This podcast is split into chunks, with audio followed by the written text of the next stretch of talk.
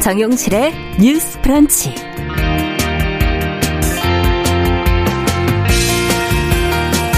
안녕하십니까 정용실입니다. 한국판 아우슈비츠로 불리는 형제복지원 사건 피해자들이 어제 31년 만에 법정에 섰습니다. 1975년부터 불황인 수용시설로 운영이 된 형제복지원.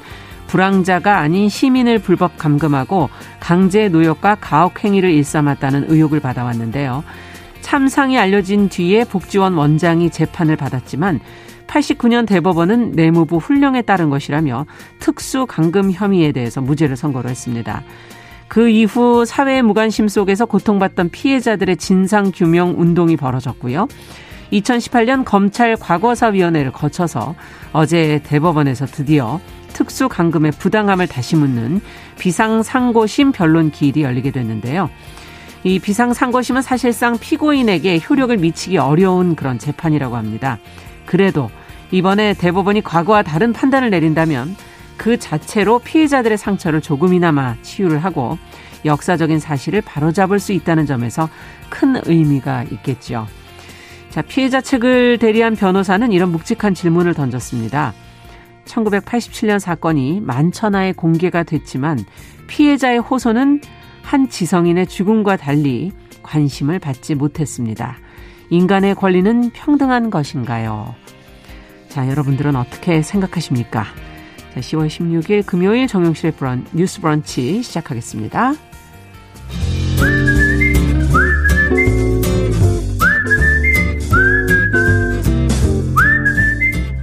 정용실의 뉴스 브런치 애청자 여러분, 라디오 청취율 조사가 10월 19일까지 진행됩니다.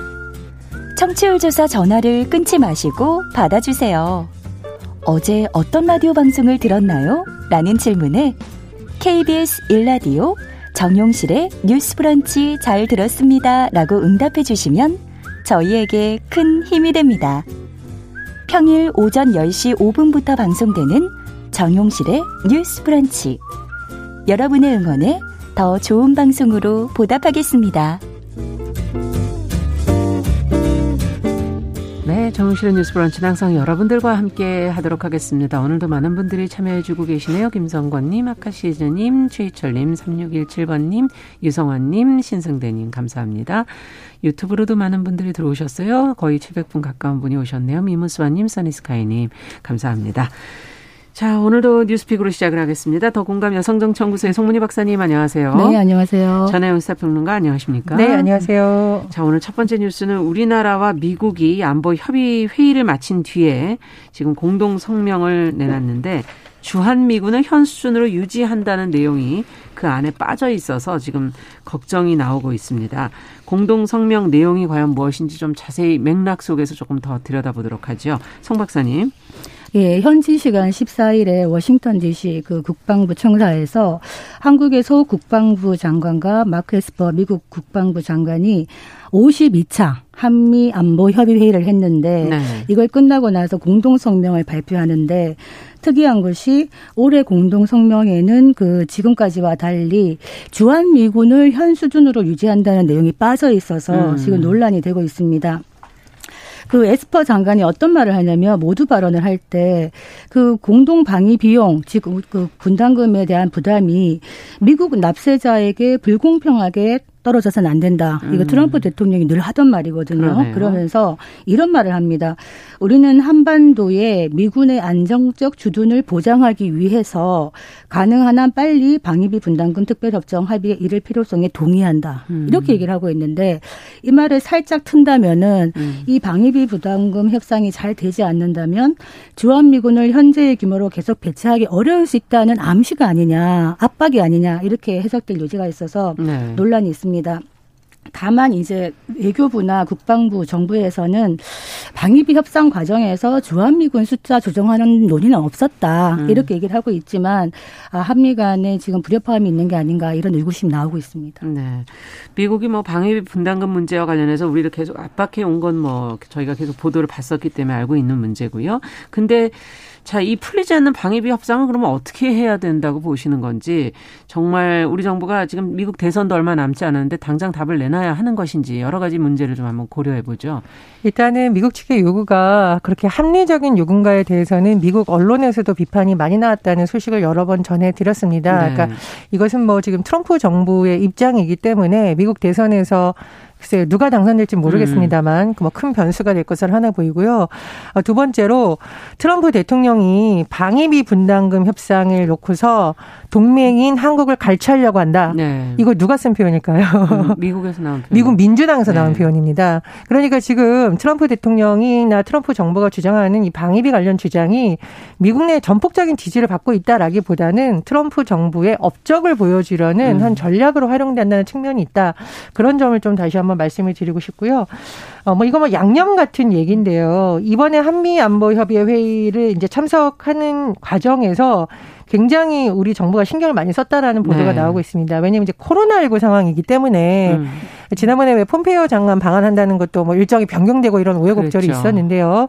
그래서 우리 군에서 공군의 공중급유기를 타고 방미를 했었다고 해요. 음. 근데 이제 이걸 두고 뭐 국감에서도 왜 그랬냐고 논란이 있는데 이게 접촉 동선을 최소화하기 때문에 그렇죠. 굉장히 불가피한 측면이고 우리 군이 굉장히 많이 신경을 썼다고 하고 또 언론 보도를 보면 당초 이 회의가 끝난 후에 양측이 공동 기자회견을 한다라는 소식이 전해졌었는데 음. 미국 측의 요청으로 이것이 취소됐다라고 합니다. 그래서 아. 어쨌든 미국 측이 불만을 직간접적으로 계속 나타내고 있는 건데 우리 정부가 여기에 대해서 전략적인 판단을 좀 잘 해야 된다라고 봅니다. 그리고 이낙연 민주당 대표가 어제 이런 제안을 했어요. 미국 대선 이후에 그러니까 초당적인 네. 의원 방미 외교를 좀 하면 어떻겠냐라는 제안을 했거든요. 음. 그래서 저는 미국 대선 이후를 대비해서 여야가 좀 지혜를 맞대는 지혜를 찾는 노력이 필요하다고 생각을 합니다. 음. 방위비 분담금 협상은 사실 보수 진보의 문제가 아니라 우리의 국익과 연관된 그렇죠. 문제잖아요. 네. 그래서 어, 우리 정부의 어떤 잠점 잘못한 점에 대한 평가는 다를 수 있지만 음. 외교적인 측면에서 여야가 좀 허심탄회하게 대화를 하는 노력은 필요하다 이렇게 생각을 합니다. 예. 그 지금 한미 관계가 실제로 한미 동맹의 균열이 어느 정도로 심각한가에 대해서 한번 짚어볼 필요가 있다고 봅니다. 음. 이번에 이제 이 공동 성명에 그 주한미군 유지 조항이 12년 만에 빠졌다는 것도 의미가 심장한데 그렇다면 과연 미군이 진짜 주한미군을 뺄 의도가 있는 거냐 아니면 그렇죠. 방위비 협상에 그냥 협상용으로 엄포를 하는 카드냐. 것이냐 이거 네. 자세히 볼 필요가 있는데 예. 아, 실제로 볼턴 전 보좌관의 회고록 보면은 한반도에서 주한미군 철수 리스크가 현실이 될 수 있다 이런 얘기를 하고 있는데 지금 어떤 단순한 방위비면의 문제가 아니라 한미 간에 서로에 대한 신뢰에 좀 금이 가고 있는 이런 지점이 보여집니다. 네. 예를 들어서 12일 날 그 이수혁 주미 대사가 국정감사에서 이런 말을 했습니다. 한국이 70년 전에 미국을 선택했기 때문에 앞으로도 70년간 미국을 선택해야 하는 건 아니다. 음. 앞으로도 미국을 사랑할 수 있어야 우리 국익이 돼야 미국을 선택하는 것이다. 이런 말을 했습니다. 이 말만 딱 떼어놓고 보면은 당연히 우리 국민으로 살수 있는 음. 이야기고 사실은 미중 간의 갈등 속에서 우리가 실익과 국익의 측면에서 선택해야 된다는 말은 맞는데 이걸 누가 하느냐가 또 의미가 있는 것인데 네. 하필이면 주미 대사가 이런 말을 한다는 거는 미국과의 불편한 관계에 굳이 이런 불필요한 자극을 줄 필요가 있느냐 신중하지 음. 못했다 이런 이야기가 나오고 있습니다. 실제로 여기에 대해서 미국에서 국무부가 하루 만에 어떤 얘기를 했냐면 네. 우리는 한미 동맹을 극도로 자랑스럽게 여긴다. 이렇게 음. 반박 비슷한 이야기를 했는데 이런 일련의 사건들이 한미 간의 어떤 동맹의 균열을 내고 있지 않은가 이런 얘기를 하고 있거든요. 그래서 네.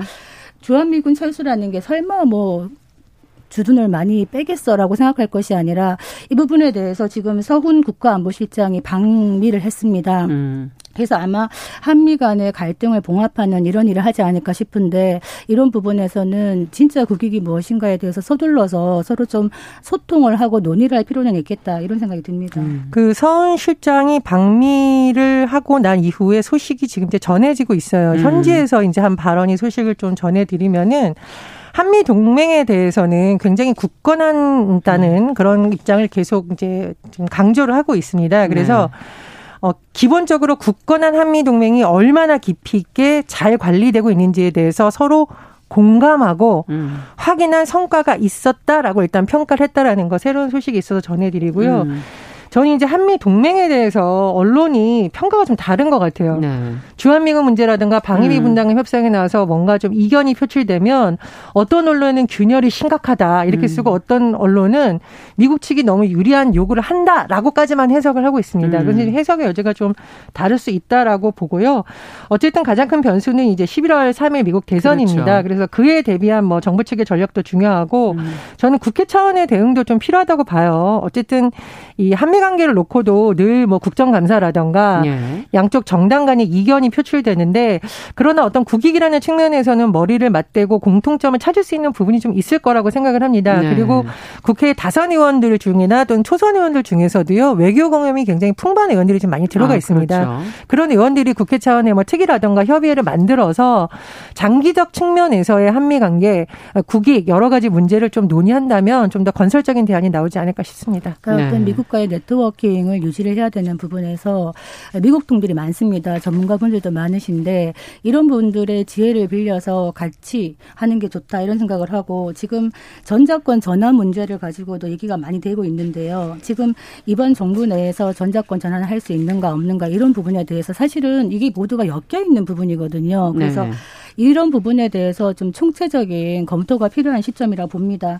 이번에 기자회견 같은 경우에도 한미 그 국방장관이 공동 기자회견 하겠다고 해놓고는 예정 시간 3시간 전에 일방적으로 에스퍼 국방장관이 그 이제 취소 지시를 한 거에 대해서 네. 물론 뭐 사전 양해가 있었다고 얘기는 하지만 이런 거는 외교적으로는 조금 의미가 있는 부분이라 음. 한미 간에 어쨌든 간에 우리가 미중 간의 갈등에서 지금 미국이 쿼드 플러스에 들어오라고 압박을 하고 있는 상황에서 한국이 어떤 대응을 해야 될지부터 해가지고 많은 어떤 깊이 있는 토의가 필요한 부분이라고 봅니다. 네.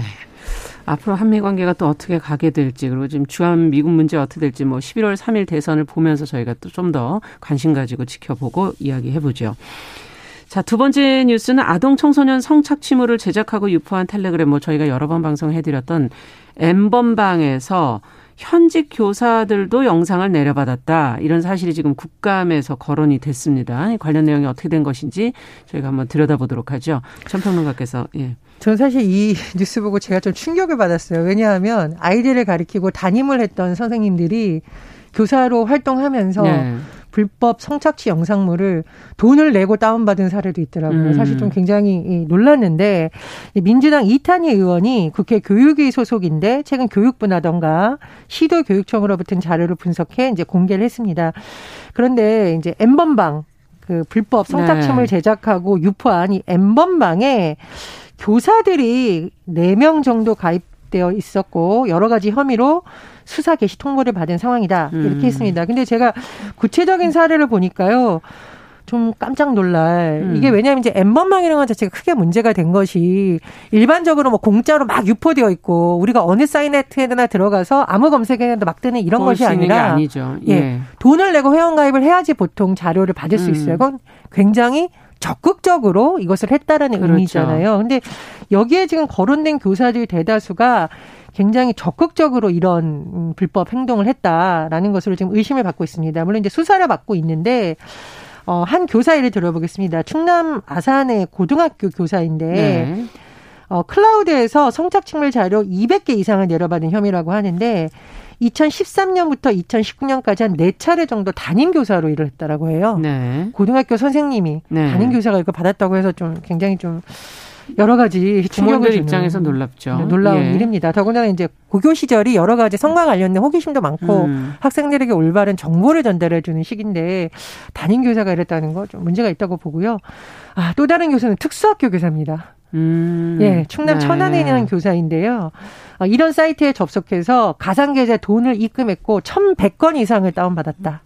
야. 역시 2016년에서 2019년 담임 교사로도 활동을 했다고 하고요. 예. 강원도의 한 교사도 20만 원 입금했습니다. 그래서 아동 석장치물이 저장된 드라이브 링크를 공유받아서 갖고 있었고 음. 인천의 한 초등학교 교사 기간조 교사로 일했었는데 역시 입장료 지불하고 성착취물 소지했다는 혐의를 받고 있습니다. 음. 문제는 뭐냐면요.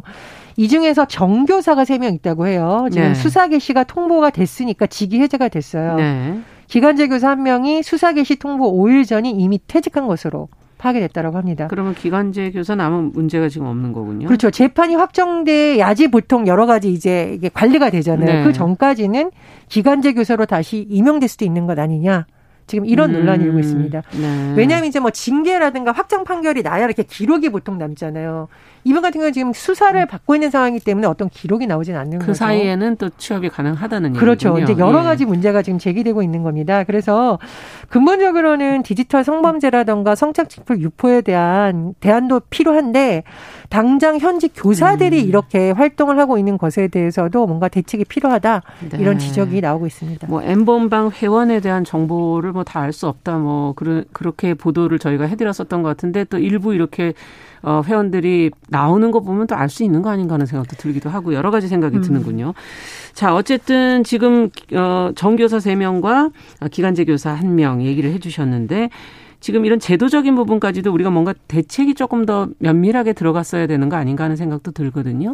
그러니까 우리가 N번방 얘기하면서 이게 그냥 좀 성인 동영상인가라고 생각하는 분들이 아직도 있으시더라고요. 모르시니까 그럴 예, 수 있습니다. 이게 그냥 예. 단순한 성인 뭐 야한 동영상이 아니라 아동 청소년 성 착취물입니다. 음. 근데 이거에 접근을 한 것이 교사였다는 것이 이제 경악을 하는 부분이죠. 음. 그래서 일단 뭐 기본적으로 교사에 대한 신뢰나 존경이 땅에 떨어진다 이런 부분은 당연한 이야기인데 제가 이걸 보면서 아까 이제 이 동영상으로 이런 걸 접하는 선생님들이 있는데 학교에 가면은 현 현장에 아이들이 있단 말입니다. 네. 그렇다면 과연 손을 닿는 곳에 있는 아이들은 안전할까 음. 이런 걸 하는 교사가 있다면 이런 생각이 들어서 좀 어, 찾아봤습니다. 실제로 스쿨 미투와 N번방 간에 어떤 관련이 없을까 음. 이런 생각도 하게 되고 스쿨 미투 사안을 찾아보니 2018년부터 올해 7월까지요. 네. 전국의 스쿨 미투가 332건이 발생했습니다. 스쿨 미투가 작은 숫자가 아니죠. 네. 이 중에 서울이 116건인데 네.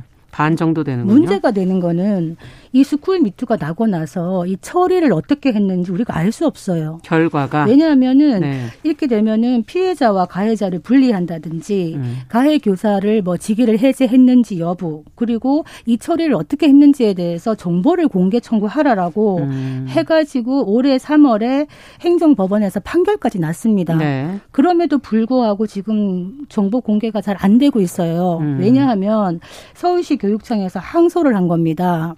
항소를 한 이유가 뭐냐면 이렇게 정보 공개를 하면은 교사 사생활의 기본권이 침해되고 어. 또 피해 아동에 대한 소문이 나면서 2차 가해가 있을 수 있다. 2차 피해가 있을 수 있다. 이렇게 항소 이유로 얘기하는데 네. 도대체 스쿨 미투를 범한 선생님의 교사 사생활의 그 기본권이라는 것과 피해 아동과의 그 기본권 침해에서 어떤 것이 더 중요한가 이런 생각을 문의하지 않을 수가 없는 상황입니다. 네.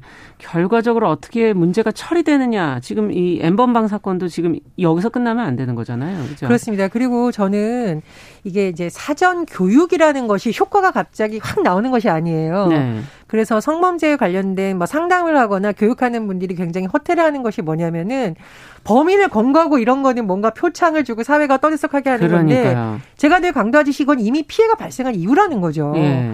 피해를 발생하지 않도록 하는 거에 대해서는 대다수가 사실 관심을 갖지 않는 문화가 우리나라가 있거든요. 음. 사건이 터지면 시끄럽고 이런 문화입니다. 그래서 사실은 지금 뭐 교대생이라든가 미래 예비 교사들 이런 시험 과정에 앞서서 음. 이런 교육을 좀 더 의무화하는 데 좀 좀더 그렇죠. 집중을 해야 되는 거고 자질을 이렇게 평가할 때도 우리가 면접 굉장히 형식적으로 하잖아요. 음. 저는 이런 부분에 대한 면접이라던가 이력 조회 같은 거를 예. 더 꼼꼼하게 강화해야 된다라고 봅니다. 그러니까 기간제 교사 얘기 나왔었는데 기간제 교사나 기관제 공무원 이런 분들에 대한 이력 관리가 사실은 좀 필요해요. 네. 그래서 어, 물론 사생활 침해 요소가 있다는 지적이 나오고 있습니다만은 교사나 공무원 같은 경우에는 사실 특수 지정이라고 봐야 됩니다. 음. 교사의 경우에는 아이들을 대하는 직장이고 그렇죠. 공무원들은 일반인이 볼 수 없는 많은 정보를 접하는 직종이에요. 음. 예전에 우리가 왜 개인정보 빼서 박사방 네네. 이렇게 한 문제가 된 적이 있었잖아요. 그래서 이런 분들에 대한 이력 관리라든가 이런 부분도 시스템적으로 한번 좀 점검할 필요가 있다고 봅니다. 그 음. 교사의 자질이라든가 인성을 사전에 걸르는 네. 작업 매우 중요한데 음. 만약에 이런 범죄를 학교 교단에서 저질렀다. 네. 그러면은 집행유예나 뭐 손방망이 처벌을 할 것이 아니라 그렇죠. 이런 교사들은 다시 교단에 설 수 없도록 음. 사실은 엄중한 처벌이 필요하다. 그런데 조희영 교육감이 어떤 말을 했냐면 일선 학교에 정보 공개 좀 최대치 하라라고 지시를 했는데 네. 어떤 사례가 있냐면 한 고등학교에서 이 정보 공개했다고 명예훼손으로 2천만 원 역소송이 들어와서 머리가 아프다. 음. 그러니까 이런 부분에 대해서는 좀 법적인 제재가 필요한 것 같습니다. 네, 그렇군요. 자, 지금 2081번님께서는 엠번방 큰 문제지만 교사들의 성범죄 아까 지적해 주신 것도 갈수록 증가해서 심각한 교육계의 문제다 이렇게 적어 주셨습니다. 자, 3번 저희 뉴스로 좀 가보도록 하죠. 이제 수도권 매립지가 있는 곳이 인천시인데 지금 인천시가 2025년에 이제 매립을 종료하겠다 이렇게 선언을 했어요. 이렇게 되면 어떻게 되는 건지 이게 무슨 내용인지 전평론가께서 좀 정리해 주시죠. 예, 이제 환경부, 서울시, 경기도, 인천시 이렇게 사자 협의체가 있습니다. 네. 그러니까 수도권 매립지 문제라든가 여러 가지를 놓고 협의를 하는 건데요. 네. 지금 예전의 협의 과정을 한번 돌아보면 인천 서구에 수도권 매립지가 있는데 본래는 2016년에 매립 종료를 될 과정 뭐 이렇게 알려져 거네요. 있었습니다. 예, 그런데 네. 이제 당시에 매립 종료를 앞두고 당시 유정복 전 인천시장이 사자 협의체에서 2025년까지 매립 연장에 합의를 했습니다. 음. 그러니까 이제 인천시장이 주도한 게 아니라 사자 협의체를 하다 보면 여러 가지 얘기가 나오잖아요. 뭐 그렇죠. 뭐 쓰레기 대란이 날 수도 있다. 네. 각자 하고 싶어도 매립지를 찾기 어렵다. 이제 일단은 협의가 됐던 건데 음. 자 2025년 기간이 다가오고 있죠. 그러네요. 이런 가운데서 박남춘 현 인천시장이 더 이상 우리 이렇게 못하겠다. 쓰레기 독립하겠다.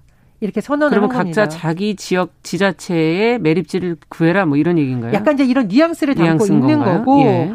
말하자면 우리 인천시 거는 인천시가 소화를 할 테니까 예. 서울시나 경기도도 좀 대책을 냈으면 좋겠다. 라는 아. 이제 이야기를 지금 하고 있는 겁니다. 이제 여러 가지 함의가 있는데 한마디로 2025년까지는 약속이 되어 있어서 할 수 없지만 음. 예전에 했던 뭐 여러 가지 단서 조항이 있어요. 그 부분에 대해서까지 우리한테 이제 해서 더 이상은 못 하겠다라는 입장으로 지금 이제 해석이 음. 나오고 있고요. 뭐 대부분 이런 언론도 해석을 하고 있습니다.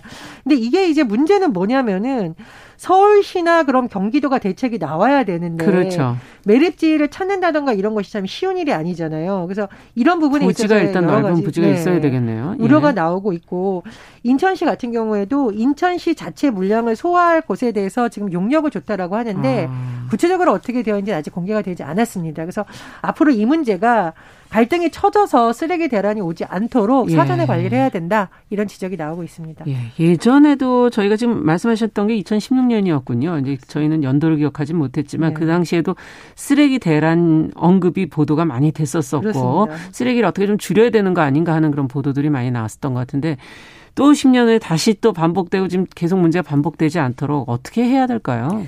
이거 2018년에 쓰레기 대란이 있었습니다. 네. 그때 중국이 폐기물 수입을 중단하니까 폐기물 가격이 하락하면서 이제 수거 수거 업체들이 수거 안 하겠다 이래가지고 음. 한번 대란이 있었는데 2025년 멀지 않거든요. 근데 지금 박 시장이 결심한 말이 뭐냐면 쓰레기로부터 인천 독립입니다. 사실 음. 그동안에 서울 경기권의 쓰레기가 훨씬 더 많은데 인천보다 이것이 다 인천으로 간 거죠. 음. 그래서 실제로 인천 서구 4월 말 보면은 주거 부적합 판정을 받을 만큼 많은 고통을 받고 있다. 음. 그래서 아마 이런 부분에 해결을 해야 되는데 지금 공동의 어떤 대체 매립지를 만드는 게 진척이 안 되고 있기 때문에 그렇죠. 2025년이 금방인데 환경부나 이제 서울과 경기도가 합쳐서 음. 빨리 대책을 마련해야 된다. 뭐 보다 근본적인 대책으로는 사실 지금 요즘 보면은 뭐 그 재활용품 보면요 배달이나 요새 가정 간편식 맞아요. 코로나 때문에 많이 하면서 정말 산처럼 쌓인다 그러거든요. 음. 그렇다면 이거 바뀔 거냐 이런 소비 구조가 음. 바뀌기가 당분간 어렵다면은 우리가 어떻게 해야 되는가? 그렇죠. 일단 폐기물 양을 줄여야 되는 거는 가정에서 음. 노력을 해야 된다. 그래서 배달을 시킬 때도 정말 일회용이 아니라 저는 이제 저희 집 앞에 음식점이 배달하는 곳이 항상 그 재활용되는 그 음. 그 여러 번 쓸 수 있는 용기에다가 음. 반찬과 밥을 담아 주세요. 그러면 그걸 먹고 헹궈 가지고 다시 갖다 드리거든요. 네. 그런 식으로 하는 것도 한번 생각해 봐야 되고 근본적으로는 우리가 직매립이라고 하는데요. 폐기물을 땅에 바로 묻는 거예요. 이걸 직매립이라고 하는데 음. 이거를 좀 최소화해야 됩니다. 한국 같은 경우에 직매립 비율이 7.3%인데 독일은 0.2, 일본 1% 굉장히 높은 그러면 거죠. 어떻게 해야 되나요? 그래서 그대로 매립하는 게 아니라 음. 권역별로 소각장을 좀 확충해서 태울 건 태우고 모든 음. 물건들을 음. 바로 묻는 것이 아니죠. 음. 그러면 이 폐기물을 묻어가는 이 공간이 부족한 게 줄어들 것이고 예. 그다음에 대부분 이제 건설 폐기물이라든가 폐기물이라든가 사업장 폐기물을 이렇게 묶고 있는데 예. 이거를 건설 자재로 재활용하는 방안을 좀 만들어야 된다. 방안. 그리고 또 하나 문제는 우리가 아까 주민들의 반발도 이야기할 수 있는 것이 이게 매립장에 왔을 때좀 어, 어떤 수용성이 힘듭니다. 주민들이 반발할 수 있기 그렇죠. 때문에 그렇다면 이걸 어떻게 해야 되느냐. 음. 그 고통받는 주민들에게 현실적인 보상책을 마련해 주면서 이 매립장이 혐오 시설이 아니라 생활 필수 시설이면서 많은 또 플러스 알파를 가져올 수 있다는 거를 주민들을 설득해 나가야 되기 음. 때문에 그러려면 정보 공개를 해야 됩니다. 음. 서울에 옛날에 난지도 그 매립장 할 때 그 밑에가 안 좋다 이런 얘기 많이 했는데 지금 그렇죠. 거기 메워서 나무가 크고 있지 않습니까? 네. 그래서 이런 부분에 투명한 정보 공개도 매우 필요하다 이렇게 생각됩니다. 음. 인천시에서 이번에 발표를 하면서 이런 것만이 한 것이 아니라 자원순환 정책에 대해서 자세하게 발표를 했습니다. 근데 저는 그 부분에 의미가 있다라고 그렇죠. 봅니다. 사자 협의체에서 풀어야 될 문제는 또 푸는 것이고 음. 설사 뭐 인천시, 서울시, 경기도 다 따라한다고 해도 쓰레기량을 줄이지 않는 한은 그 지역 내에서도 박사님 말씀하신 것처럼 또 서로 않죠. 안 하겠다고 문제가 네. 발생을 합니다. 그래서 지자체 차원에서 뭐 자원순환 정책, 일회용품 제로 정책, 음. 그리고 줄였을 경우에 인센티브를 주는 방식 이런 방식은 그렇죠. 계속 고민을 해야 된다라고 보고요. 이런 방법이 나오지 않는 이상 쓰레기 대란은 주기적으로 계속 나올 수밖에 없다라고 음. 봅니다. 그래서 뭐 환경부도 많이 노력을 하고 있지만 지자체 차원에서의 긍정적인 반응을 유도하는 처벌 중심의 방식이 아니라 잘하면 인센티브를 주는 방식의 새로운 전환도 좀 필요하다고 음. 봅니다. 생각의 전환도 좀 필요하겠네요. 예. 자, 오늘 뉴스는 여기까지 듣겠습니다. 뉴스픽 전혜연 평론가 더 공감 여성정치연구소 송문희 박사 두 분 수고하셨습니다. 감사합니다. 감사합니다. 자, 정영실의 뉴스 브런치 듣고 계신 지금 시각 10시 32분 향해 가고 있고요. 라디오 정보센터 뉴스 듣고 오겠습니다. 어제 국내 코로나19 신규 확진자 숫자가 47명으로 하루 만에 다시 두 자릿수를 기록했습니다. 국내 발생 41명, 해외 유입 6명입니다. 앞서 요양병원 내 집단 감염이 발생한 부산에서는 추가 확진자가 확인되지 않았습니다. 정세균 국무총리는 부산 요양병원 집단 감염 사태에 우려를 표하며 방역에 만전을 기할 것을 주문했습니다. 정부는 오늘 오전 홍남기 부총리 주재로 관계장관 회의를 열어 고용시장 상황을 점검하고 대응 방향을 논의했습니다. 민주당의 싱크탱크인 민주연구원 원장인 홍익표 의원이 공정경제 3법에 대한 재개 의견을 청취했지만 당의 입장을 바꿀 만한 특별한 사정은 아직까지는 없다고 밝혔습니다.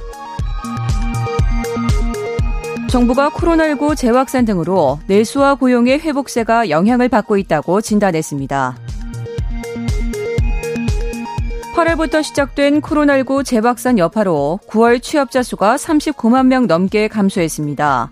글로벌 금융위기 이후 11년 만에 최장기간 감소인데 6월 이후 3달 만에 감소폭이 30만 명대를 나타냈습니다.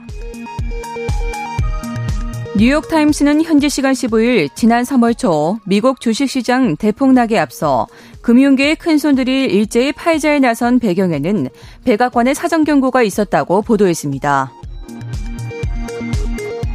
정부가 전 세계를 대상으로 발령한 특별여행주의보를 또다시 한 달 연장했습니다. 다음 달부터 음식점 등 식품 취급시설 종사자는 의무적으로 마스크를 착용해야 합니다. 지금까지 정보센터 뉴스 정한나였습니다.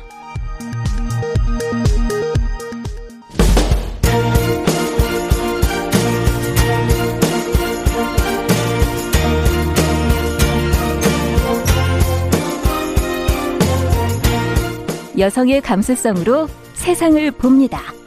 KBS 일라디오 정용실의 뉴스 브런치 여러분의 의견을 기다립니다. 문자는 샵 9730으로 보내주세요. 짧은 문자 50원, 긴 문자 100원이 부과됩니다. KBS 모바일 콩, 유튜브를 통해서도 무료로 참여하실 수 있습니다. 네, 정용실의 뉴스 브런치 듣고 계신 지금 시각 10시 34분이고요. 자, 금요일에는 항상 기다리시는 분들이 많으세요. 다양한 분야에서 활약하는 또 목소리를 내고 있는 여성들 만나는 시간이죠. 금요 초대서.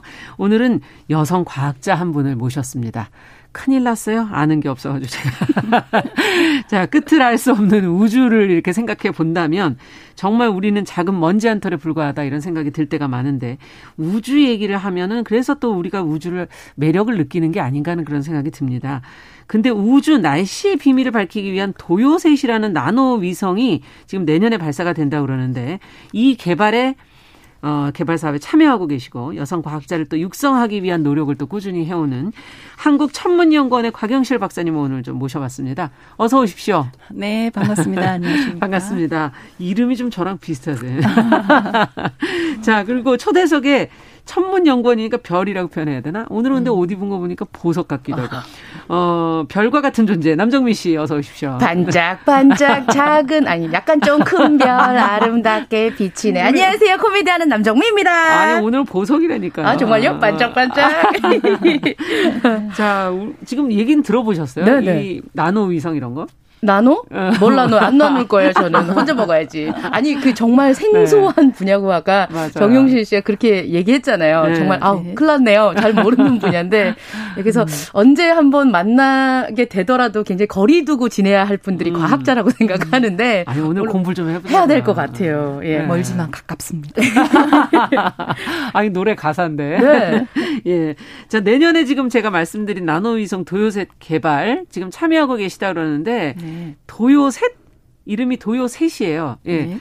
어, 이름도 특이하고 무슨 뜻인지 맞아요. 뭐 어떻게 개발이 지금 진행되고 있는 거예요? 도요새 되게 예쁜데. 예쁘죠. 네. 아. 엄청 쬐그맣고. 네. 저희 한국천문연구원이 현재 개발하고 있는 나노위성 영어 이름이 있습니다. 음. 영어로 Snipe, S-N-I-P-E인데요. 네. 도요새라는 의미가 있습니다. 아. 그래서 도요새는 작지만 높이 나는 새라는 도요새처럼 음. 어, 규모가 작지만 높이 나는 위성이라는 의미로 도요 셋 라고 명명했습니다. 이 sat은 위성에 보통 붙는 네, 그 맞습니다. 의미죠. 아, 네. 예. 그러니까 아. 이게 도요새의 영문 이름의 앞자가 보니까 지금 하시는 도요. 영어의 음. 앞 글자를 따시는 네, 거예요. 약자입니다. 아, 아 그렇군요.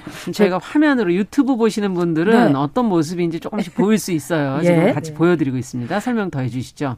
예전에 그저 어, 예, 말씀하세요. 음.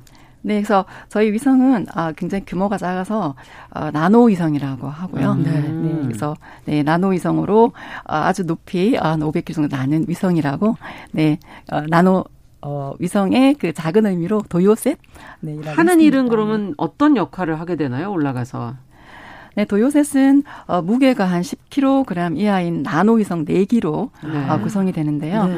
어, 아시듯이 2021년 하반기에 러시아 소유즈 로켓에 실려서 발사될 예정입니다. 음. 아, 발사 후에는 약 1년간 정도 지구 북극하고 남극을 이렇게 통과하면서 극궤도를 이렇게 돌 거거든요. 그래서 500km 정도 고도에서 음. 우주 날씨를 관측하는 임무를 수행하게 됩니다. 아. 네. 아니 지상의 날씨가 필요한 거 아니에요? 우주 날씨까지 저희 아, 우주에 비 온다 그래서 우산 들고 나갈 수는 없는 건데. 어, 아 우주 우주에도 날씨. 가 있습니다. 어. 네, 그래서 지상의 날씨가 왜 주변 공기 변화하고 예. 강력한 비바람, 태풍으로 대표되잖아요. 그렇죠. 네. 아 그것처럼 우주도 어, 우주에도 이제 지구 주변의 우주 환경이 변화하고 태양에서 불어온 태양풍, 음. 요거로 우주 폭풍이 어. 있습니다. 그래서 요 전체를 우리가 우주 날씨라고 합니다. 그걸 알아야지 이런 위성도 띄우고 뭐 이러는 건가요? 네, 맞습니다. 우주 날씨 변화가 사실은 우리 실생활에도 영향을 주는데요. 대표적으로 위성 오작동이라든지 음. 그리고 위성 통신, 아. 지상의 무성 통신 교란 이런 것도 있고요. 그다음에 GPS 오차 어 요런 것도 있고 그다음에 지상 전력망 손상 우주 비행사 아. 승무원, 어, 방송 피폭 이런 부분도 있습니다. 아, 그렇구나. 네, 굉장히 중요하네. 예, 우리하고도 연결이 돼 있네요. 예, 특히 맞습니다. 우리가 쓰는 GPS 이런 것들이 네. 사실은 다 여기서부터 연결이 돼 있구나. 네. 그래서 우주 날씨 변화를 어, 우리가 관측하고 예측하는 것은 굉장히 중요합니다. 아. 그러면 21년에 어, 소유주 음. 저기 뭐냐 로켓에 이 로켓을 타고 예. 도요 셋 이네 네 기라면 네 개인 거죠? 네. 그럼 도요셋 이름도 있는데 이 친구들도 이름이 있나요?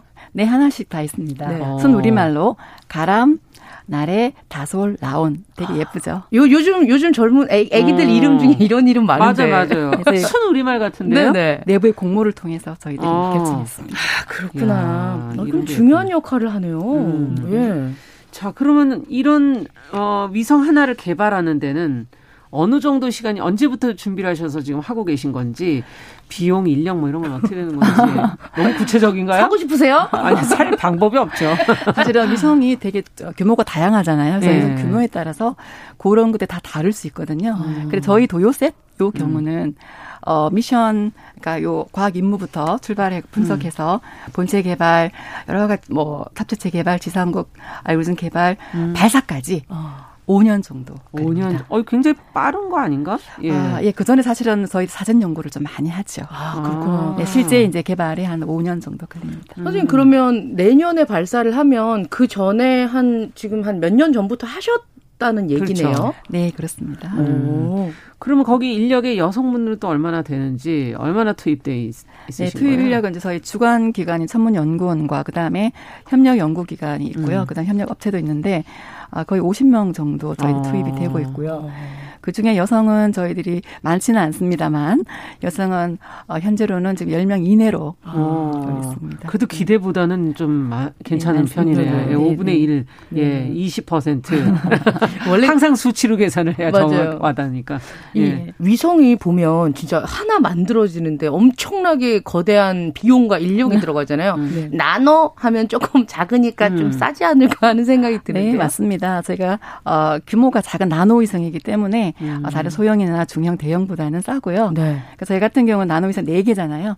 요 4개의 이제 전체 예산이 소형위성 하나 만드는 거에 한 5분의 1. 왜 그렇게 써요? 나노위성이라서. 음. 아, 그렇군요. 네, 그래서 소형위성 같은 경우는 한 4, 500억 원 하거든요, 한 개당. 네, 저희 4개, 4개 예. 만드는데 한 뭐, 네, 그한 5분의 1 정도 된다고 생각하시면 되시죠. 아, 이게, 그러니까 네. 이런 사업들은 정말 참 쉽지가 않을 것 같아요. 네. 근데 이 여기서 어떤 역할을 곽영실 박사님께서는 하고 네, 계신가요? 저는 이제 과학자로서 네. 저는 과학위원회를 맡고 있는데요. 예. 어, 과학위원회는 사실은 우주 위성 미션에서 가장 중요하고 우선시되는 과학 임무 왜 위성을 띄우는지 그렇죠. 개발하는지에 대한 분석 정의를 하고요. 음. 거기 과학 임무에 맞는 관측 시스템이 어떻게 만들어져야 되는지 요구 사항을 또 저희 분석 큰 그림을 그리시는 분들이시네요. 예, 그리고 중요한 거는 단계별로 검토 회의를 저희 다 주관하고요. 예. 발사 최종 승인도 하고 위성 운영 결정도 합니다. 그러니까 그 네. 모든 단계 단계별로 감독을 하시는 네, 맞습니다. 그런 역할을 하시는 거군요. 네, 거기다가 이제 과학 자료가 이제 어, 오게 되면은 그 자료 분석하고 활용하는 게또 음. 어떻게 할 것이냐 방안도 모색하고 있습니다. 예. 그좀 그 외국 영화나 이런 거 보면 사실 영화로밖에 생각할 영화로밖에 수 없어요. 접, 접하지 못했으니까 예. 영화 보면 막 우주 산업으로 아. 막 사람들이 엄청 그걸 음. 막 가고 싶은데 그걸 티켓을 판다 만다 이런 얘기도 있고 보면 네. 우주 산업이라고 해야 될까? 이 중요성이 굉장히 갈수록 강조되고 있다는 생각이 드는데요. 그렇죠. 네, 맞습니다. 우리나라는 어느 정도 수준인가요? 어. 우리나라도 위성체나 발사체까지 지금 개발을 하고 있잖아요. 예. 그래서 아주 많이 이제 선진국을 따라잡고 있으려 노력하고 있습니다. 예. 그래서 제가 생각할 때는 한 70% 어, 정도 수준에 지금 육박해서 음. 선진국을 쫓아가려고 지금 굉장히 부단히 노력들을 많이 하고 있습니다. 네. 와, 그렇군요. 보통 이게 국가 산업이라고 사실 생각했는데 이제 미국에서 뭐 스페이스X니 뭐 네, 해서 맞습니다. 민간에서까지 이제 네. 하고 있으니 이것이 좀 더 대중화되지 않겠나. 근데 네. 이런 사업을 우리가 연구하고 공부하고 끝이 없는 이걸 하는 이유는 뭘까? 그런 생각도 들고요. 아, 우주를 음. 궁금하기 때문에요. 음. 아, 궁금하기 때문에. 저희 천문연구원에 들어가면은 네. 입구에 있습니다. 어, 과학 어, 우주의 근원적인 질문에 의문에 음. 과학으로 답한다라는 사명이 걸려 있습니다. 아, 그렇구나. 네. 우리가 우주의 한 조각에 불과하니까 네, 우주 전체를 모른다면 우리를 모르는 것이 된다 이런 얘기시군요. 네, 맞습니다. 네. 원래 또 그 코스모스의 칼 세이건이 그런 얘기했잖아요. 그 상상력은 우리를 실제로 존재하지 않는 세계로 데려간다. 음, 뭐 상상력이 맞습니다. 없다면 우리는 아무 곳에도 갈 수 없다는 결국에는 우주까지 그래. 우리 도요셋 씨가 가는군요. 음. 네, 저희 도요셋은 네, 좀 가까운 우주까지 갑니다. 있습니다. 아, 그렇구나.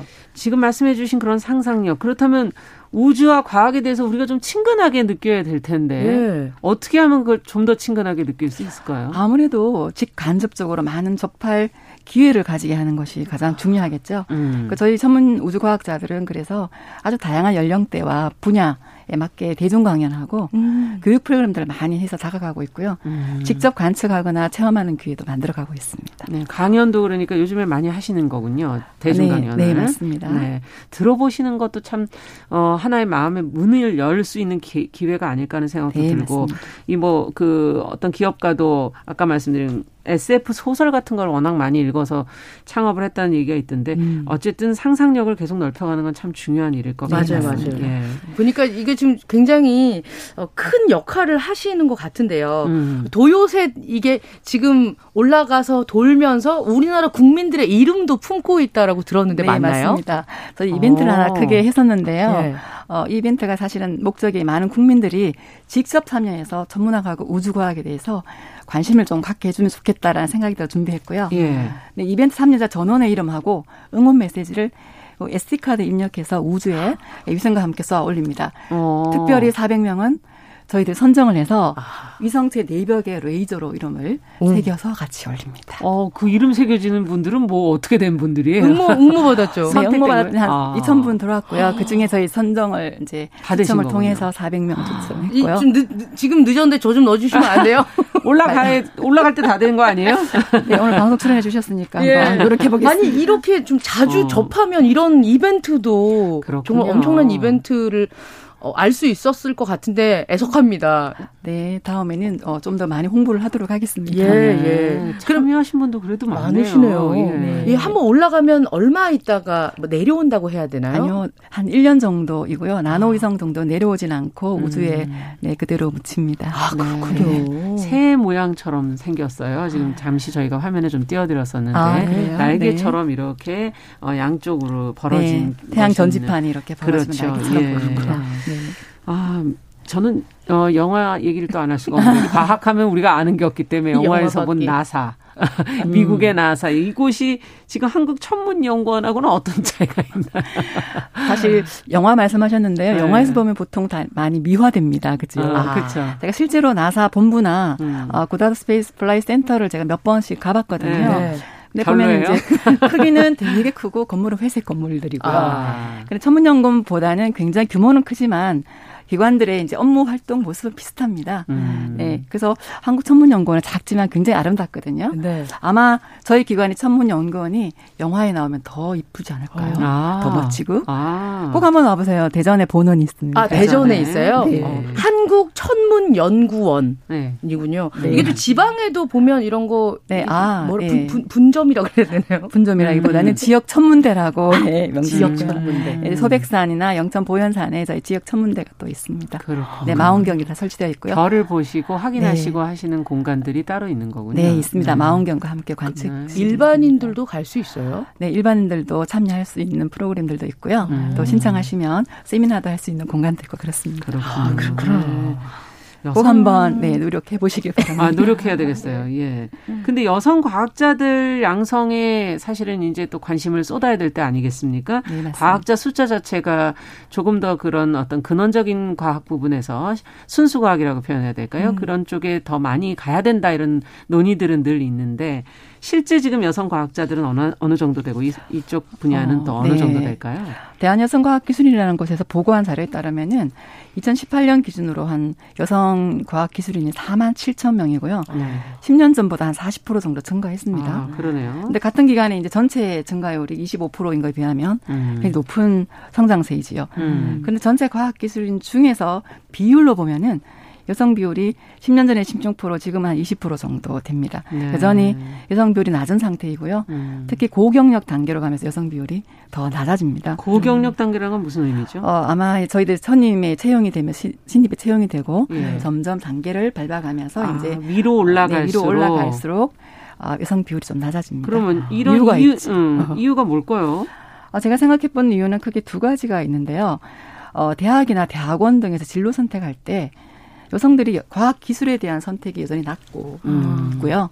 그리고 과학 기술계로 발을 들여놨다고 하더라도 제일 중요한 거 있잖아요. 결혼하면서 임신, 음, 출산, 음. 육아료지면서 중도 포기하거나 아. 경력 단절이 생기게 되더라고요. 아. 그래서 아마도 갈수록 고경력 단계 여성 비율이 낮아지지 않을까. 그게 아무래도 결혼과 출산 이런 예, 부분가요? 예, 맞습니다. 이건 뭐 어느 분야나 똑같은 마찬가지입니다. 얘기네요. 음. 예. 뭐 여기서 저희가 근원적인 얘기를 다 하자 치면 네. 한 시간도 부족하기 때문에 네 맞습니다. 예. 어 우리 영실 박사님께서는 여성 과학 기술인 담당관으로도 네. 일하셨죠. 음. 이거 어떤 일을 하시는 거예요? 일단 여성과학 담당관 제도라는 게 있는데요. 네. 요거는 정부가 여성과학기술 육성 및 지원에 관한 법률에 따라서 각 우주과학 그뿐만 아니라 과학기술 분야의 기관장이 여성과학기술 하나를 딱 이렇게 담당을 지, 지정하거든요. 음. 지정을 해서 어, 여성과학기술인의 전문성을 키우고 활용할 수 있는 그런 협력 연구를 협력 업무를 할 수 있도록 하는 어. 제도인데 네. 저는 우리 이제 저희 연구원에서 12년부터 지금까지 꽤 오래 계셨어요. 예. 뭐 많은 일을 하지만 요약해서 뭐 조금 어려운 단어이긴 하지만 음. 여성 과학 기술인들 채용될 때 채용 촉진이라든지 음. 그리고 우리 여성 과학 기술의 지위 향상이나 역량 강화를 위한 활동이라든지 음. 또 일과 과정을 양립할 수 있는 연구 문화 조성하고요. 또 여성 가족 친화적 문화 조성. 음. 뭐 그밖에 뭐 여러 가지 여성 과학 기술을 위한 지원 업무들을 네, 하고 있습니다. 그러니까 천문과학 어, 연구원에서 한마디로 여성 문제에 관련된 거를 책임지고 계시는 역할을 하셨던 거네요. 네, 뭐 말씀드리자면 예, 네, 그렇게 여, 네, 여성 과학 기술인 담당관이라는 역할 네, 많이 자체가. 봉사하고 있습니다. 예, 봉사 그렇죠. 이 사실은 굉장히 개인적인 일이라고 볼 수도 있는 것들까지도 챙기셔야 되는 그런 업무이기도 하니까요. 네, 그 중에 하나가 음. 저희들 젊은 친구들 멘토링도 네 하고 아, 있습니다. 개별적으로. 네. 그 네. 한국 여성 과학 기술인 지원센터 이 관련된 블로그 가서 봤더니 음. 굉장히 박사님 좋은 어떤 걸 창 창립이라고 해야 되나요? 만드셨더라고요. 음. 한국 천 천문 연구원 여성협의회. 네, 맞습니다. 천문 여협. 네. 만들어서 거기서 음. 이제 창립 멤버로서 네, 어 선배님 결혼은 해도 되나요? 육아는 어떻게 해요? 이러면 선배로서 조언도 해주시더라고요. 네 맞습니다. 저희 아. 진로 어, 멘토링도 해드리고 있고요. 네. 그리고 저희들이 이제 연구 생활하면서 애로 사항들이 있으면 저희들이 네, 밥을 같이 먹으면서 네 멘토링을 하고 있습니다. 아니 근데 원래 좀 약간 상사 상사라고 해야 되나 이런 그렇죠. 분한테 함부로 얘기 못할 것 같다는 생각도 아, 다가오도록 마음을 항상 열는 노력을 하고 네. 있습니다. 다급해지면 갑니다. 네. 그게 엄청 다급하기 때문에 그 누구한테라도 좀 물어봐야 되고 가까이 아. 직장에 있으면 특히 더 이해할 수 있는 상황이기 때문에 또 경험도 했고요. 네, 경험을 했고 네, 그렇게 하다 보면 좀 좋아지나요? 인사팀이라던가 음. 뭐 이런 데서 봤을 때는 네, 당연히 좋아지고 있고요. 어. 여성 채용 비율도 높아지고 있고 그다음에 여성들이 이제 여러 가지 제도 개선이 여성 육아 이런 음. 부분에 맞춰서 많이 개선도 되고 있고요. 음. 그다음에 일단 연구원 분위기가 네, 여성 친화적, 가족 친화적으로 바뀐 게 아, 확연히 느껴집니다. 그렇군요. 저희 기관이 네, 가족 친화 인정도 받았고요. 음, 아, 네. 그렇군요. 노력을 하는 것이 의미가 있는 거네요. 네, 예. 네 중요합니다. 네. 네. 지금 어 2081번 님께서는 이분도 우주 영화를 보면 주인공이 여성인 영화가 많아요. 미래의 모습에 남녀 차별이 없도록 미리 좀 각인시켜야 되지 않겠나 이런 아유, 의견도 노력하겠습니다. 네, 주셨고 네. 3128번 님은 천문연구원의 곽영시 박사님 간만에 방송에 만나 뵙네요. 어, 늘 지켜보고 계셨던 분이신가 봐요. 오, 어, 팬, 팬이셨나 보다. 아, 그런가요? 눈이 나는 도요새의 도요새 미성 자랑스럽다는 아, 의견도 그 주셨습니다. 그 제가 그 예전에 음. 무슨 도요새 관련된 다큐멘터리 봤는데요. 음. 뉴질랜드에서 더 이제 캄보디아로 넘어갈 때 6일 동안 이 조그만 새들이 쉬지 않고 날아간대요. 네, 맞습니다. 근데 그러면서 가다가 죽기도 하는데 음. 어쨌건 그 목표를 이루기 위해서 그 죽음도 불사해서 최선을 다해서 그걸 도달한다고 하더라고요. 네, 그 도요새 모습이 저희 도요세스의 모습이라고 생각하시면 되시겠습니다. 아, 그렇군요. 대단합니다, 진짜. 네. 네. 어, 앞서 저희가 하나 그래도 요건 좀 여쭤보고 가고 싶어요. 여성 과학인, 아, 과학 기술인 담당관 역할도 하셨고, 지금도 그런 어, 관련된 일을 하고 계신데, 여성 과학자를 양성하고 꾸준하게 연구 활동할 수 있도록 제도적으로는 뭐가 좀 필요한 건가? 정책적으로 네. 무엇을 지원해 주면 될까? 사실은 우리나라가 정부에서 사실 네. 2011년도에 관심을 많이 가지고 네. 정책적인 제도를 제도라기보다는 정책적인 법률을 만들었습니다. 음. 앞서 말씀드렸듯이 국가 차원에서 여성 과학 기술의 육성 및 지원에 관한 법률을 시행령을 만들었고요. 네. 거의 한 10년 됐죠. 음. 어, 많은 조항이 있지만 그 중에서 이공계 진학 촉진을 위한 프로그램 지원이라든지 네. 그다음에 우수 여학생의 선발 및 지원. 더 중요한 것은 여성 과학 기술인에 대한 지원이라는 부분이 음. 크게 들어가 있습니다. 그래서 음. 요 10년 동안 사실은 이 법률이 시행되고 나서부터 많은 여성 과학 기술 양성과 꾸준한 연구 활동에 굉장히 도움이 되었어요. 네. 그러니까 새로운 정책을 만들기보다는 지금 현재 이제 한 10년째 맡고 있는 이런 법률이 굉장히 잘 실천이 되고 해서 이런 정책적인 지원들이 향후에도 지속적이고 적극적으로 이루어지도록 음. 하는 게 저희 바람입니다. 네. 네, 담당관으로서 굉장히 열심히 노력할 거고요. 네. 네. 있는 법이지만 그것이 현실 속에서 잘 실현될 수 있도록 해주십사 하는 그런 마음을 네. 예 얘기를 해주신 거고 최근에 뉴스 보니까 뭐 노벨상 이번에 어, 한국에서 과학 분야 수상자 나올지 모른다 막 계속 보도가 나왔었어요. 네. 그런데 아쉽게도 이제 아니었단 말이에요. 네. 그러면서 또 나오는 얘기는 항상 기초과학 분야에 투자가 부족했다. 네. 이런 지적들이 지금 나오고 있어요. 어떻게 보십니까? 아, 네. 그래서 우리나라는 노벨상 과학상 앞에서는 굉장히 약해지죠, 유독. 음. 네, 네. 그런데 국가 개발 예산을 보면은 음. 어, 거의 어, 기초 연구가 한 2조 원을 넘으니까 음. 기초 과학에 대한 예산 투입이 턱없이 부족한 건 아닙니다. 음. 다만 노벨상을 많이 배출하는 독일이나 일본에 비해서 우리가 아, 투자한 역사가 짧고요. 네. 그다음에 또 창의성이 기반이 되는 연구에 대한 그런 자율성이 좀 부족한 것 같고 아. 그리고 연구를 몰입할 수 있는 그런 환경 조성이 아직은 조금 부족한 것 같습니다. 네. 아마 네 한 예산 조만간에 네, 조만간에 제가 기다리는 10년 이내로 음. 네 후보 세 분 올라가셨던 분들 어. 골고루 받지 않을까요? 아 기대를 해봐야 되겠네요. 이번에도 보니까 그 안드리아 게즈 이렇게 받은 거 보니까 그렇죠. 좀 멋있더라고요. 여성 과학자 네. 받으시면 네, 더 좋겠다 이런 아, 생각도 들기도 네, 하네요. 제가 마지막 안드리아 게즈가 하신 그 예. 대목이 있습니다. 네, 끝으로 어, 들으면서 마무리할게요. 네, 젊은 여성들이 과학계로 오는 계기가 되길 희망한다. 이곳은 즐거움이 매우 많고 과학에 대한 열정이 있다면 할 수 있는 일이 너무 많다. 알겠습니다. 요거는 우리 앞선 선배들이 후배들에게 음. 이끌 수 있도록 아주 적극적이고 활발한 연구 활동이 필요하다는 그런 중요함을 네. 엿볼 수 있습니다. 네, 한국천문연구원의 곽영실 박사님, 남정미 씨와 함께 오늘 금요 초대서 이야기 나눠봤습니다. 오늘 말씀 잘 들었습니다. 감사합니다. 네, 고맙습니다. 금요일 순서도 같이 마치겠습니다. 저는 다음 주에 뵙겠습니다.